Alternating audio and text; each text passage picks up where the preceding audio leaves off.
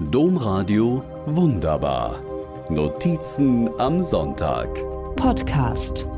Wie wahrscheinlich die meisten von euch bin ich heute mit einem Gefühl von Verzweiflung aufgewacht.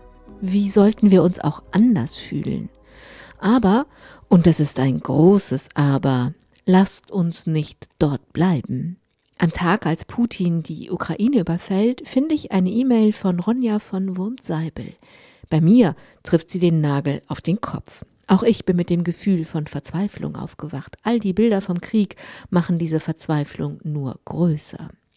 Nun hat die vielfach ausgezeichnete Journalistin Ronja von Wurmseibel besonders viel zum Thema Krieg und Verzweiflung zu sagen. Knapp zwei Jahre hat sie in Kabul gelebt und den Krieg beobachtet, hat mit den Menschen im Krieg gelitten, ihnen ihre Stimme geliehen und das Buch ausgerechnet Afghanistan geschrieben.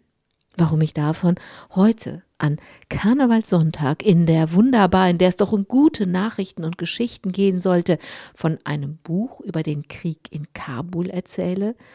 Nun, aus allem, was Ronja von Wurmp-Seibel erlebt hat, hat sie einen Schluss gezogen. Sie will zwar weiter Geschichten erzählen, ja, aber so, dass sie Mut machen, Dazu hat sie ein neues Buch geschrieben, über das ich bald mit Ronja von Wurmseibel zu einer Menschensendung verabredet bin. Dazu also später mehr.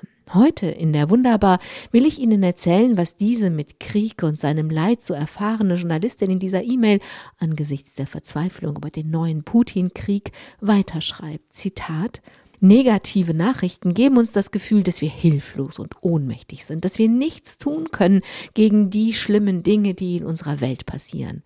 Und natürlich Krieg. Was sollen wir da schon tun? In Wirklichkeit können wir immer, wirklich immer etwas tun, um die Situation um uns herum zu einer besseren zu machen.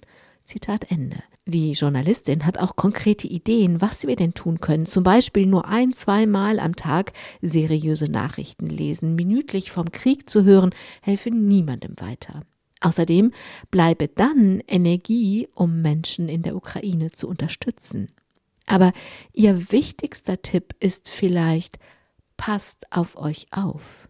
Niemandem ist geholfen, wenn wir ausbrennen und uns kaputt machen. Ihr dürft euch einen schönen Tag machen, auch wenn gerade wieder ein neuer Krieg begonnen hat. Das Leben genießen und gut für uns zu sorgen, kann auch eine Art von Widerstand sein.